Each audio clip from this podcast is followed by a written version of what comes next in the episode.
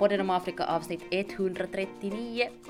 Uh, äh, Storbritannien har hittat en lösning på sitt asylsökarproblem, nämligen nu skickar man dem till Rwanda. Och Sydafrika har drabbats av sina värsta översvämningar på nästan någonsin.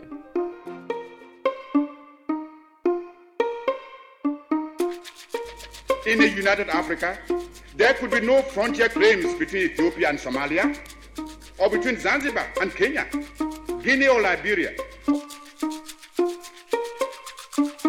My roommate saying to me, What kind of music do you listen to in Africa? Tribal? Let freedom reign. God bless Africa. I thank you. Vi börjar genast vår nya, nya varannan vecka med att, att inte hålla varannan vecka för att Hanna gick och, och blev erfarenhetscoach i covid. Jepp. Och sen var det plötsligt har man covid en vecka och sen har, är man frilans och har en massa jobb ogjort och det är en ond cirkel. Men japp, mm. det, jag rekommenderar inte covid åt någon trots att jag säkert... Du, du lär väl nu vara den sista människan i världen som inte har haft det? no, ungefär, ungefär, men vi ska se nu, jag har lite småflynsa här så än så länge negativt men man vet ju aldrig vad som ploppar upp där. Men däremot så lyckades jag att inte smitta en enda människa vad jag vet om. Uh, jag blev just kallad för Finlands sämsta smittospridare. Det funkar lite bättre på finska. Suomen surke in tartutta. Jag hänvisar till det ena TV-programmet. Mm. Men ja, så att uh, det är jag nöjd över. Så skäms på dig, ja. Men ska man nu vara sämst i någonting så kanske man ska vara mm. sämst i det. Meanwhile i Afrika har det kommit en dom i Sankara-fallet. Japp, vi har ju pratat mycket om den här rättegången i Burkina Faso där Thomas Sankara-fallet uh, togs upp över, efter över 30 år sedan hans mord. Uh, och nu har det då kommit en dom och domen är skyldig. Uh, Burkina Fasos före detta president Blaise Compaoré blev dömd till livstidsfängelse för just det här mordet. Uh, in absentia dock, han har ju varit på i Elfenbenskusten uh, och gömt sig ända sedan han blev uh, mm. bortskuffad från tronen i Burkina Faso här för, no, var 2014. Um, mm. Men nu är han i alla fall dömd och det här har ett ganska starkt symboliskt värde om inte annat. Exakt, och det har ju också Thomas Sankaras änka har, har gått ut och ändå varit nöjd över att någonting har hänt. Och den här hela rättegången har ju liksom skakats av allt möjligt på vägen, bland annat Burkina Fasos uh, statskupp och allt sånt här, men att det är nu ändå fint att de liksom har haft en egen process, att man har kommit fram till en dom och ja, sen åtminstone så så att leva i exil i ett annat land ännu, no, det kan säkert vara helt trevligt också. Eller jag vet inte vilka fråga jag Jamme som lever där i Ekvatorialguinea, men kanske no, man väljer hellre Elfenbenskusten än Ekvatorialguinea. Men, ja, men ändå så. Mm. Och Paul Sankara som var Thomas Sankaras, eller som är Thomas Sankaras bror som då var med under rättegången så han kommenterar i alla fall enligt New York Times att, att Blaise Compaoré uh, får ju ändå leva med sitt egna samvete var han än är. Så att, no, exakt. Um, det var också flera andra som blev dömda i det här fallet, andra som hade jobbat uh, tillsammans med Compare. Det var några till livstidsdomar, men bara en av dem var där på plats. Uh, andra har då gömt sig eller just det i exil, men, men han som var på plats eh, fick livstidsfängelse och det blev lite andra domar där omkring. Sen var det några som, som frigavs, sådana som anklagades för, för att de skulle ha uh, förfalskat Thomas Sankaras uh, så här dödscertifikat. Men de blev då mm. alltså frigivna. Men japp, um, punkt i det fallet i alla fall. Precis, och samtidigt så har man börjat ett annat fall, nämligen äh, ett fall i, som gäller krigsbrott i Darfur i Sudan. 200 000 människor dog och en person står nu åtalad, eller står, står inför rätten när en, en rättegång inleds i internationella brottmålsdomstolen i Haag. Och det här gäller då ledaren för den fruktansvärda Janjaweed-milisen och låta det här bekant så är det också en annan gubish i Janjaweeden som har varit aktuell på sistone, nämligen Mohammed Dagalo, alltså Hemeti som nu sitter som nummer två i princip i Sudan och styr. Han har inte ställts inför någon rätta men det är hans jobbkompis som har ställts inför rätta. Han heter Ali Kushaib, uh, men, och det är då enligt människorättsgrupper så är det han som har, har lett den här uh, Janjaweed-milisen. Och det var ju i princip då regeringen som, som bad dem göra det för att stoppa ett uppror i Darfur år 2003. Och de var då ökända för att rida in på kameler och hästar i byar och bränna ner allting och våldta kvinnor och mörda, mörda människor och så. Och så. Men den här Ali Kushaib som nu står inför rätten, så försvarets största ungefär så här, um, vad ska vi säga, försvar är att ni har fel Ali Kushaib. Det här är inte den som ledde Janjaweed-milisen. Jaha. Va, va, hur Men är det också, möjligt? Ja. No, de säger att det finns många sådana och det här är nu inte han. Men Jesus. det är väl en sån här lite, ja. Men han är nu åtminstone den första, första misstänkta som, som åtalas för att ha spelat en roll i det här. Och som sagt, över 200 000 människor döda, 200, nej, inte 200, 2 miljoner människor tvingades lämna sina hem. Så det är liksom fruktansvärt lidande som det här har orsakat. Så det att man nu ens får, får någon sådär lite till svars, vi får se om det blir någon dom eller vad det blir. Men att, men i alla fall så bara en heads up om att det här är på gång. Mm. Japp, det, det har varit väldigt lite medieuppmärksamhet kring det och, och det är helt absurt med tanke på mm, liksom, no, världen har nog lite glömt bort Darfur men jag tror att det är många som ser det ordet synonymt med ganska hemska saker fortfarande när man hör det och just det faktum att, att Sudan liksom vad som pågår där idag, vem som styr och ställer där på militärens sida, så det är ju eh, grovt aktuellt det här. Mm. Uh, I Kenya så har president Uhuru Kenyatta varit och, och lite fingra och, och dragit i papperna för grundlagen och har velat få en ändring till stånd där. Um, men uh, det gick inte igenom för domstolen, vilket ju säger väldigt mycket om Kenya. Men vad var det han ville ändra? Och det var det här ökända Building Bridges Initiative, BBI, som alla, alla i Kenya kallar för that- that BBI nonsense alltid när man pratar om det.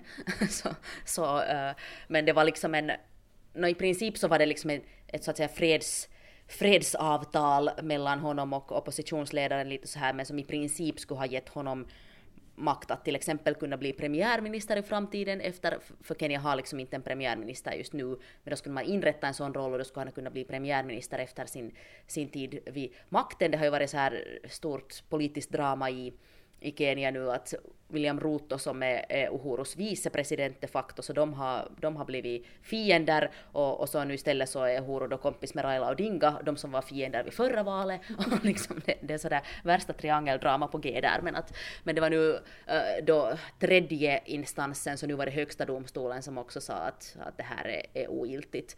Och det är någonting som alla, alla har varit väldigt glada över där i, i Kenya, för då Eh, grundlagen ändrades år 2010 och då såg man det som en väldigt progressiv grundlag på många sätt och det här uh, Uhurus försök att peta i det så såg man som, som ett steg bakåt och liksom ett steg att, att göra Kenya mindre demokratiskt och det var ju viktigt så här med tanke på att just att det är val på kommande nu på hösten. Mm, och tecken på en hälsosam demokrati också, att, att domstolen uh, får göra fria beslut sådär.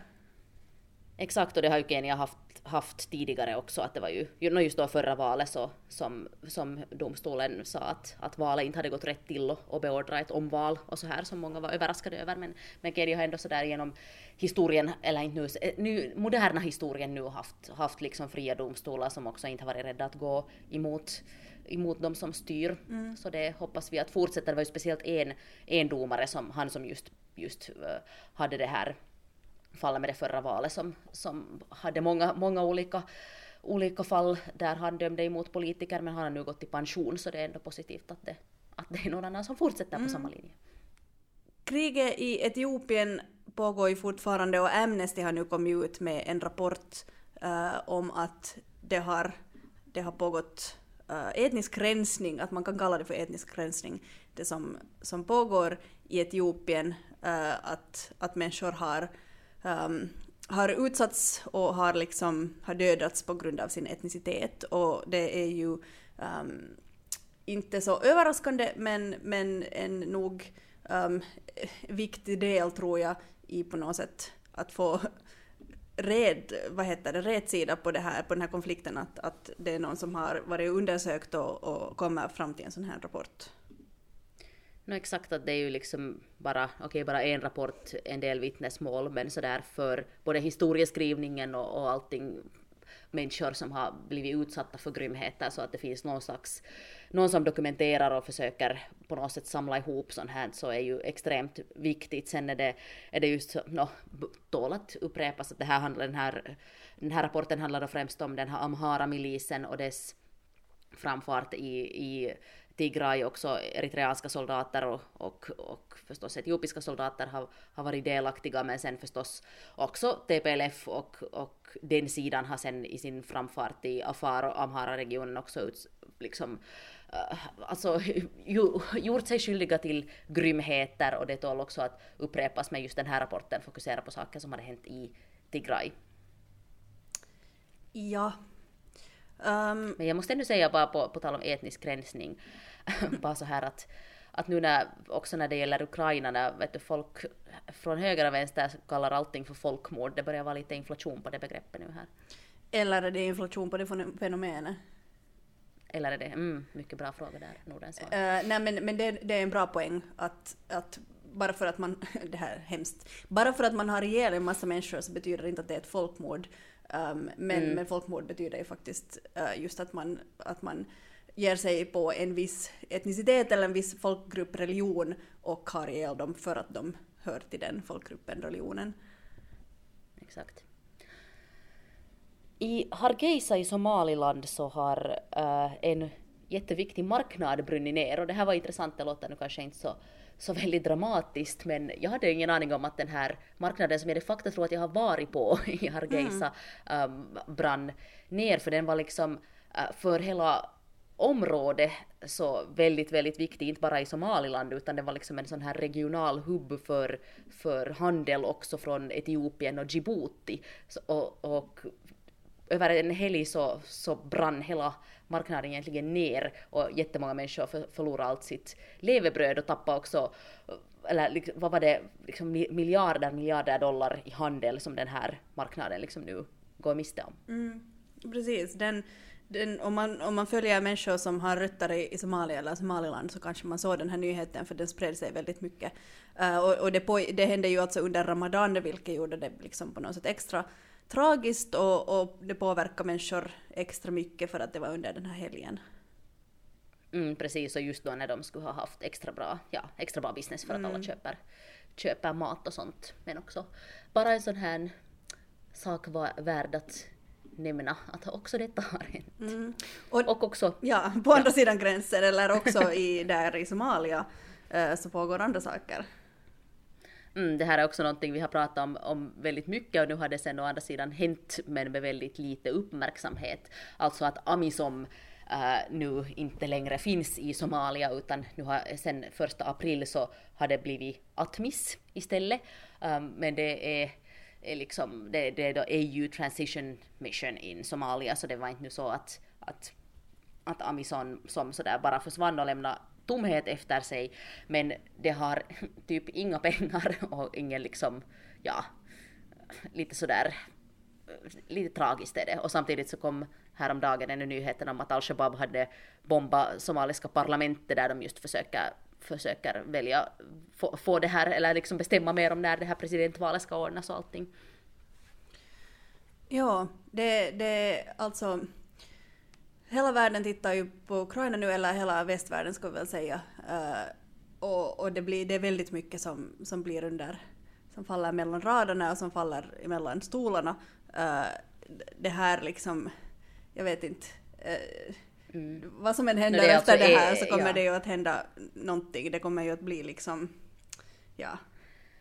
Ja, orsaken alltså att de inte har några pengar är det att, det, att det är EU som har betalat 90 procent av Amisoms budget och tills EU godkänner ny eh, eller liksom nya, ny, nya pengar så, så finns, det, finns det egentligen ingenting, inga pengar för dem och, och det är klart att det tar, jag menar EU är lite just busy with other things as we speak. Mm, men det, jag kommer ihåg så tydligt när vi var där för två år sedan, uh, just på Amisoms bas och, och sen och pratade med liksom um, Somalias egna armé som, som fanns också där i samma område och det var sådär att de har bara inte liksom kapacitet och framförallt vapen uh, och utbildning till att äh, sköta det här själva just nu och, och den saken har inte direkt ändrats.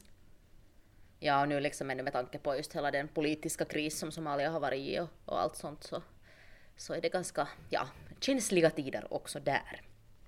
Ja, det var en sån här liten, liten nyhetspläjaus som man brukar säga på finska. Men en sak som vi ska gå lite djupare in i är Storbritanniens nya policy om att skicka asylsökande till din, din, din, Rwanda. Det finns så många olika på något sätt vinklar och tankar om det här. Uh, och det har varit intressant att följa med den debatten som har pågått i Storbritannien och, och kanske också delvis i Europa där, där vinkeln liksom på något sätt bland liberala främst har varit herregud, det här är fruktansvärt, man kan inte göra så här med människor. Och sen på andra sidan så här någon sorts diskussion om, om kostnadseffektiv, inv- eller inte invandring utan asylpolicy. Och, och det är så speciellt mm. för att det, det har saknat den där rwandiska aspekten så väldigt mycket.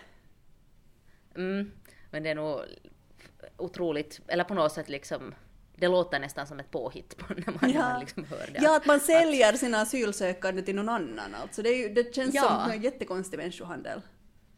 Exakt, och så också just inrikesministern Priti Patel i, i Storbritannien, så hon har sagt att no, men, alla som kritiserar det här har inte hittat på någon annan lösning. Men man är sådär att no, men man kan väl säga att det här är ett dåligt sätt att ta politiskt ansvar för asylsökande, för rätten till asyl är på något sätt ändå någonting så otroligt grundläggande i världen och man undrar liksom, det här känns lite som en början på att, att ja, helt enkelt smula sönder också den.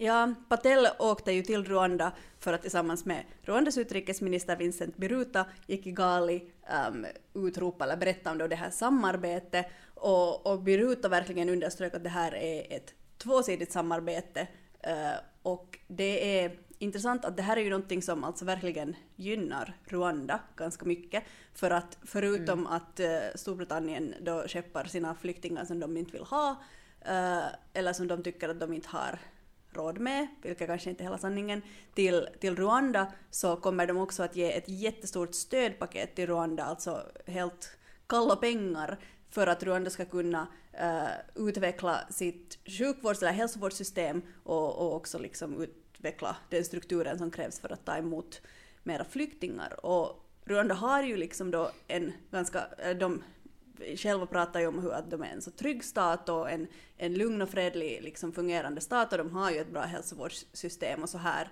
Um, men det är ju inte heller hela sanningen och uh, liksom när man kommer till Kigali så är ju allt fantastiskt och fredligt och fint och prydligt. Men Rwanda är ju ett alltså, geografiskt jättelitet land och det bor 13 mm. miljoner människor där. Och, och liksom utanför huvudstaden så är det liksom all, används all mark för att odla eller ha djur på. Det, det liksom finns fysiskt ganska lite plats där och det som det absolut inte finns plats för är ju åsikter och tankar som inte går ihop med eh, regeringen eller med Paul Kagame.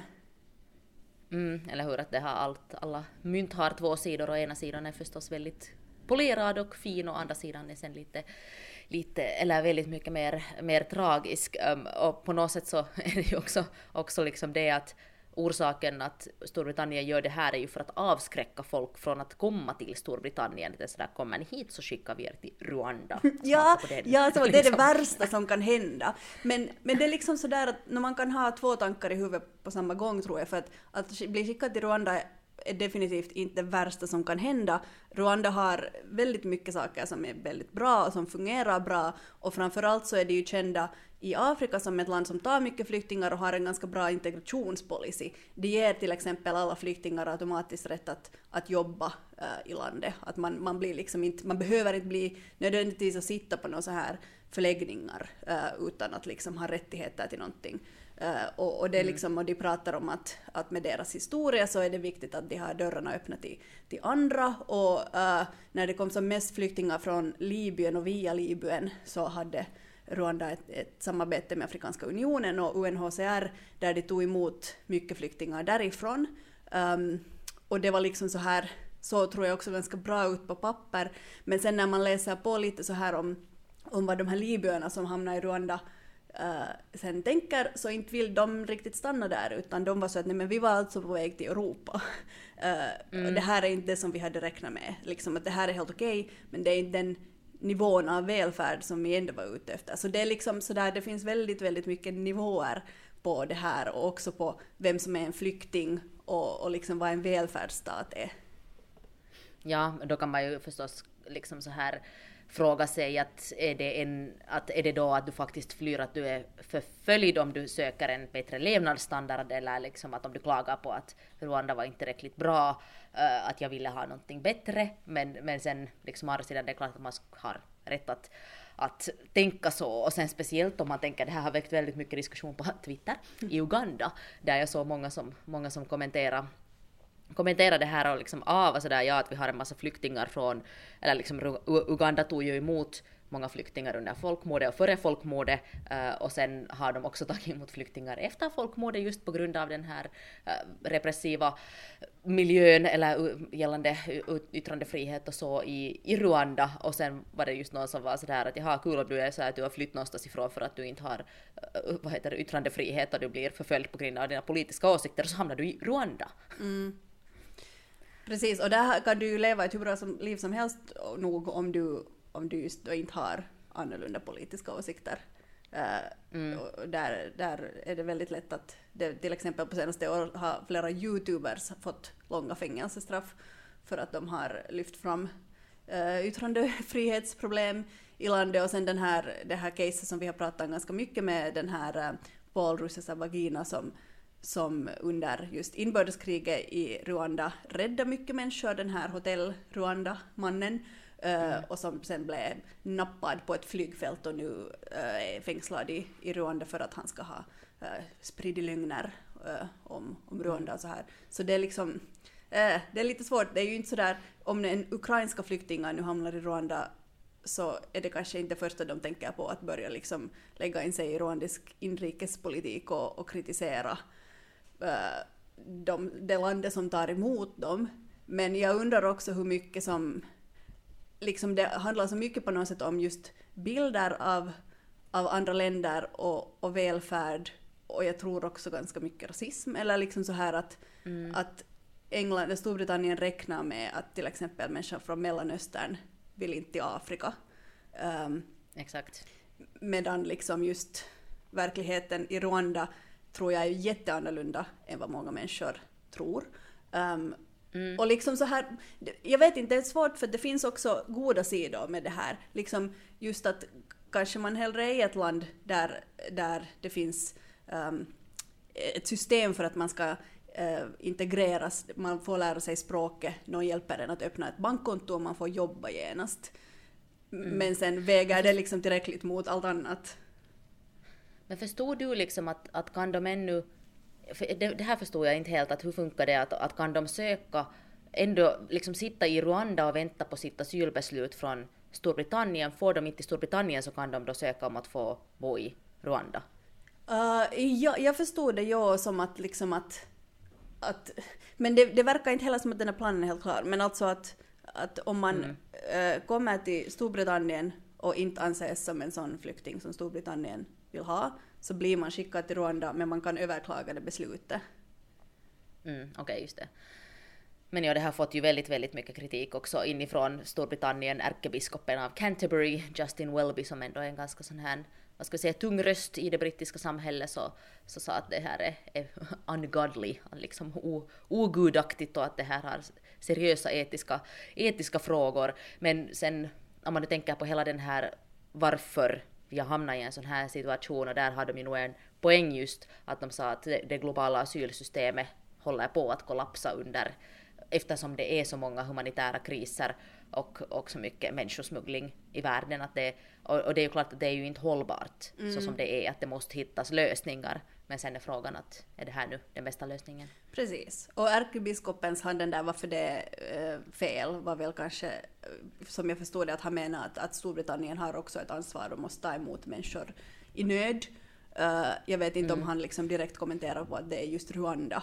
Men, men jag tror Nej. att väldigt mycket av de här starka emotreaktionerna i Europa handlar om att man, att man inte vet vad Rwanda är. Eller så här, jag, jag, jag Mm. misstänker i alla fall det, att människor tror att Rwanda är helt hemskt och att man skickar människor Ja. till liksom armod. Jo, jo, det var också, eh, vad heter det, när min partner var hälsade på mig i Kenya och sen for till Rwanda också, den fotograf som kom med honom till Rwanda från, från Finland så hade, var det någon som hade frågat henne när hon, att, att hur vågar hon fara dit liksom och tänkte bara sådär folkmord ungefär. Så att säkert att det är bra att uppdatera sig lite på, på realiteterna i, i Rwanda idag. Mm. Och ännu en sista grej om det innan vi går vidare så äh, läste jag en, en, en bra analys om att äh, det här handlar också om att Paul Kagame är väldigt skicklig på att äh, se Alltså han, han bygger, håller på, fortsätter att bygga upp den här liksom bilden av Rwanda som han vill att, att omvärlden och framförallt Europa ska ha. Och han är skicklig på att se sådana här liksom sprickor i europeiska led där till exempel europeiska ledare kan ha visst kolonialt dåligt samvete och vad han kan utnyttja och liksom just på många sätt i det här fallet ser han ju ut som liksom den givmilda räddaren. Att oj, Rwanda, de har pengar för det här, som de ju nu mycket får också från Storbritannien, och de har resurser och de har vilja att hjälpa och så här. Det är ju liksom verkligen att, att polera den internationella fasaden där. Jo, han är, ingen, han är en extremt intelligent man på många sätt. Veckans person är kenyanen James Kagambi.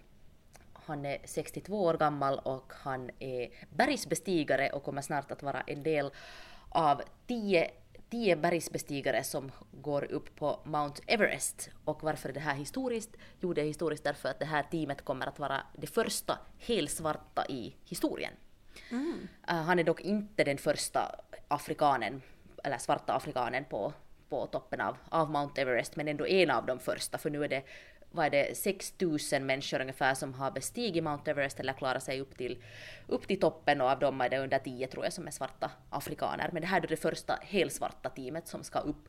Men de nio andra i det här teamet är från USA och han är, han är då den enda, enda afrikanen. Och det har varit en, en liksom, hur ska vi säga, det har varit en lång, ett lång, en lång väg för honom att komma upp på Everest. Att det har varit ändå hans dröm väldigt länge men många gånger när han skulle vilja gå med i team så, så är det så att, att sponsoravtalen har hindrat honom för att komma med för att han inte är amerikansk medborgare. Att en stor del av hans nätverk har, har funnits i USA och just andra svarta bergsbestigare i USA har sen, att det har varit så att man måste vara amerikansk medborgare för att kunna få vissa sponsordealar. Och när han blev tillfrågad för ett drygt år sedan att komma med då i den här expeditionen så var hans första svar att jag är så gammal, jag har dåliga knän, jag kommer inte att klara det här. Och för det andra, hur ska jag få sponsorpengar? Men uh, båda sakerna har löst sig, eller no, ja, att han, han liksom, de sa att visst klarar du att du har en så bred erfarenhet och du har varit, vi vill ha just dig med. Uh, han, sa, han hade själv sagt att han kan fixa fram någon annan kenyan om det är en kenyan de vill ha. De var såhär, nej de vill ha just honom för att han har en så historia av att, att liksom just jobba med att, att ge mera självförtroende åt svarta afrikaner som är bergsbestigare och, och öka diversiteten och att han är en positiv människa som är bra på, på, på teambuilding och så här. Och sen så lyckades han få ett sponsoravtal med uh, en stor, uh, no, det, det är kanske sen sådär, någon bra om du sätter pengar på något, men en sån här sports betting firm, alltså i, i Afrika, en, uh, vad heter det? Förlåt min hjärna är inte heller helt, helt med idag, alltså en vadslagningsfirma heter det. Så han lyckades få en, en stor sponsordeal med en vadslagningsfirma, så nu, nu, just nu så är han då i basecamp och de ska bestiga Mount Everest de kommande två månaderna. Men han själv kommer från byn Naramoro, där jag faktiskt har varit på foten av Mount Kenya. Uh, så, och, men själv när han var, han var liten så han gick i skola, han gick sex kilometer varje dag för att komma till, eller six miles ännu mera, eh, six miles varje dag för att komma till, till skolan och liksom att, och då fanns det inte heller sådär i kulturen på något sätt att man besteg berg, det var någonting som vita människor gjorde. När han gick med i Mountain Club of, of uh, Kenya så var han den enda svarta kenyanen som var med där. Att det, och det är fortfarande, har jag sett, liksom, jag har också en del varit i, i, i sådana cirklar där både i Uganda och Kenya, så det är liksom fortfarande väldigt vitt på något sätt. Men det betyder ju inte att inte några kenyaner skulle ha gått upp på Mount Everest, utan det var kanske vita, vita människorna som gjorde det till en, till en grej. Och förstås mm. hade det varit kenyaner där uppe före, före den första vita besteg, men att det var förstås den första vita som besteg som tog all credit. Men sen, sen så hade han en gång en möjlighet att, eller det var när Kenya hade firat tio år av självständighet och så satt han och tittade upp på, på Mount Kenya och så, och så sköt de uh, fyrverkerier där uppe. Och så såg han hur de gnistra i snön och då var han bara sådär wow, att dit vill jag upp. Och sen hade han, första gången han försökte så kom han inte hela vägen för den han gick upp med så fick, eh, fick höjdsjuka så de måste vända om. Men han kom ändå liksom, han kom fram till snön och sen var han sådär att det här är det, är det coolaste någonsin, att det är det här jag vill göra. Och nu, sen, sen så lämnade han, han kom från en familj där alla var lärare och sen så, så lämnade han var själv lärare men sen lämnade han, lämnade han läraryrket för att då bli så här vildmarksguide och, och hajkare på heltid, någonting som hans pappa var väldigt mycket emot och, och så här för det sås, sås inte som en, en bra karriär, ett bra karriärdrag. Men sen när han började bli mera, mera känd och, och gjorde bra saker så hade hans pappa sen ändå sparat alla, alla tidningsutklipp varje gång han var, Nej, han var med i någonting. fint. Så, och han var också den första svarta afrikanen att, att gå upp på Denali som är den högsta, högsta toppen i Nordamerika. Och att han har också, också gjort, gjort, eller varit på, på många kontinenter på de högsta bergen men då aldrig på Mount Everest och nu, nu så hoppas han att det blir, blir hans nästa nästa mål så att säga, men det var så gulligt när han hade blivit tillfrågad att vad han ser mest fram emot där och så hade han sagt att bara att få vara på berget, att det är det bästa. Han har det i blodet helt tydligt. Mm. Men just att, hans, att de säger också att huvud, huvudmålet med den här expeditionen är också att bara att ge, ge självförtroende of, of POCs, alltså people of color, att, att, Ja, att gå ut och synlighet. göra sina synlighet och göra sina egna, egna grejer, att det är inte bara vita människor som, som gör sånt här. Sånt.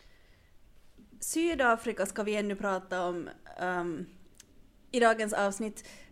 Det har ju varit också någonting som liksom inte har varit i nyheterna överhuvudtaget, tycker jag. Men det har Sydafrika, uh, KwaZulu-Natal uh, regionen, alltså längs med östra kusten av Sydafrika, har drabbats av uh, historiskt fruktansvärda översvämningar och hundratals människor har dött. Upp till 300 skolor är förstörda, uh, massa hus, massa infrastruktur, uh, sjukhus. Det, det har varit liksom, det är riktigt uh, katastrofalt och, och, och Ramaphosa, presidenten Cyril Ramaphosa har också just, uh, just när de hade avslutat den här covid-tidens uh, nödtillstånd i landet så har man nu började på nytt på grund av de här översvämningarna.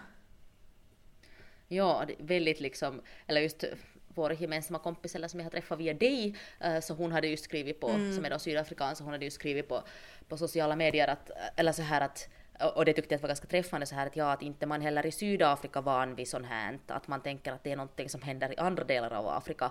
Att också hon var liksom ganska chockad över hur, hur väldigt allvarligt läge var och, och just att hur, hur, att, hur, hur det känns när ens hela hem och allting bara, bara försvinner och hon suttit och tittat på regnet i Johannesburg och tänkt att, att vad skulle hon ta med sig om hon skulle tvingas, tvingas åka iväg och, och vad skulle man göra om, om man skulle bli av med allting.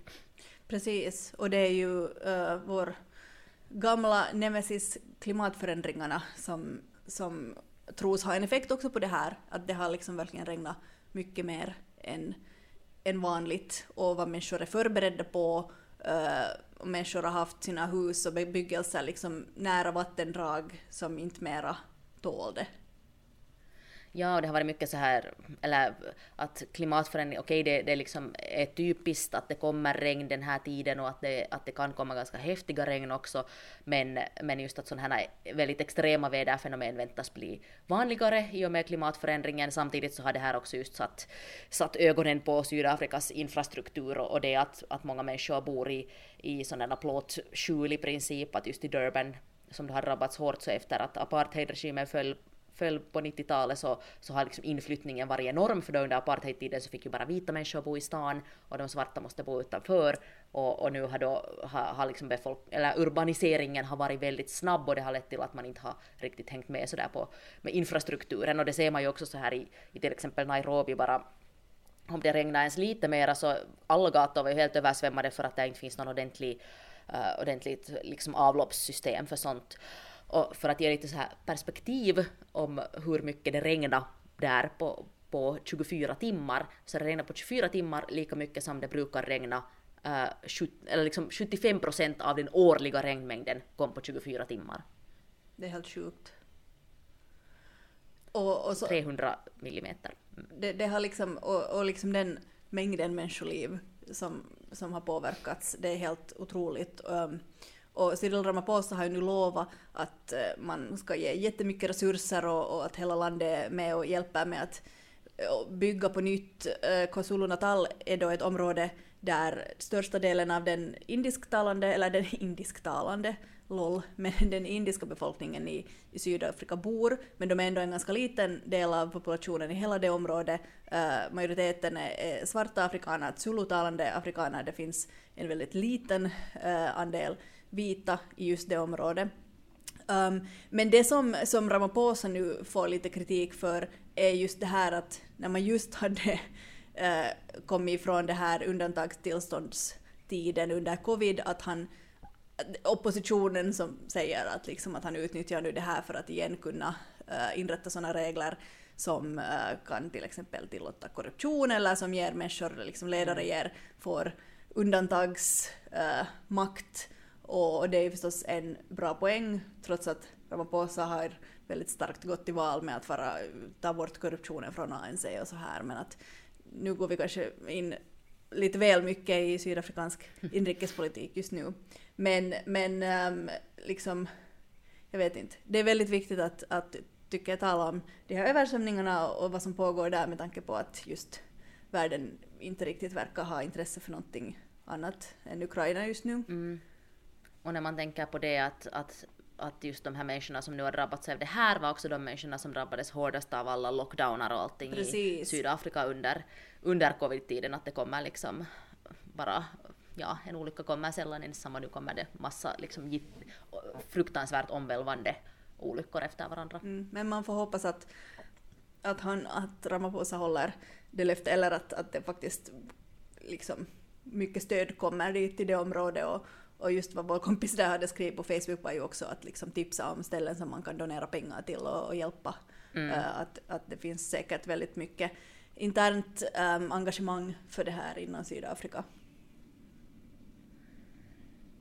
Precis. På slutet har vi ännu ett, ett litet tips. Uh, vi tipsar om, om andra kollegor som har gjort bra arbete med en kulturartikel i Helsingin Sanomat där man lyfter upp afrikansk kultur och, och olika, speciellt kanske just filmer och sådana serier och sånt på Netflix som vi också har pratat mycket om. Men, men det här fenomenet helt enkelt att afrikansk kultur nu allt mera är synlig och också, också liksom uppskattas av en västerländsk publik lyfts upp i den här artikeln och det tycker jag att är någonting som är, eller ja, vi har ju pratat massor, massor, massor om det mm. i olika poddavsnitt, men ändå positivt att det också så här lyfts upp och i den här artikeln så, så har de en lista olika böcker och, och serier och sånt här som man kan, kan kolla på. Och även om man inte kan kan finska så, så kan man ju liksom säkert kolla att vad är det här för tips. Mm, det här är verkligen ett tips om tips och jag vill påpeka att vi har faktiskt tipsat om ganska mycket av de här tipsen som finns i den här artikeln.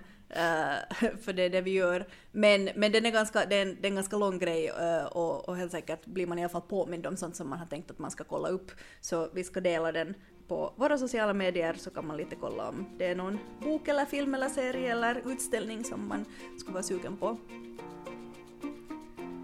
Precis. Podden om Afrika avsnitt 139 var det här och vi är snart tillbaka där du har dina poddar.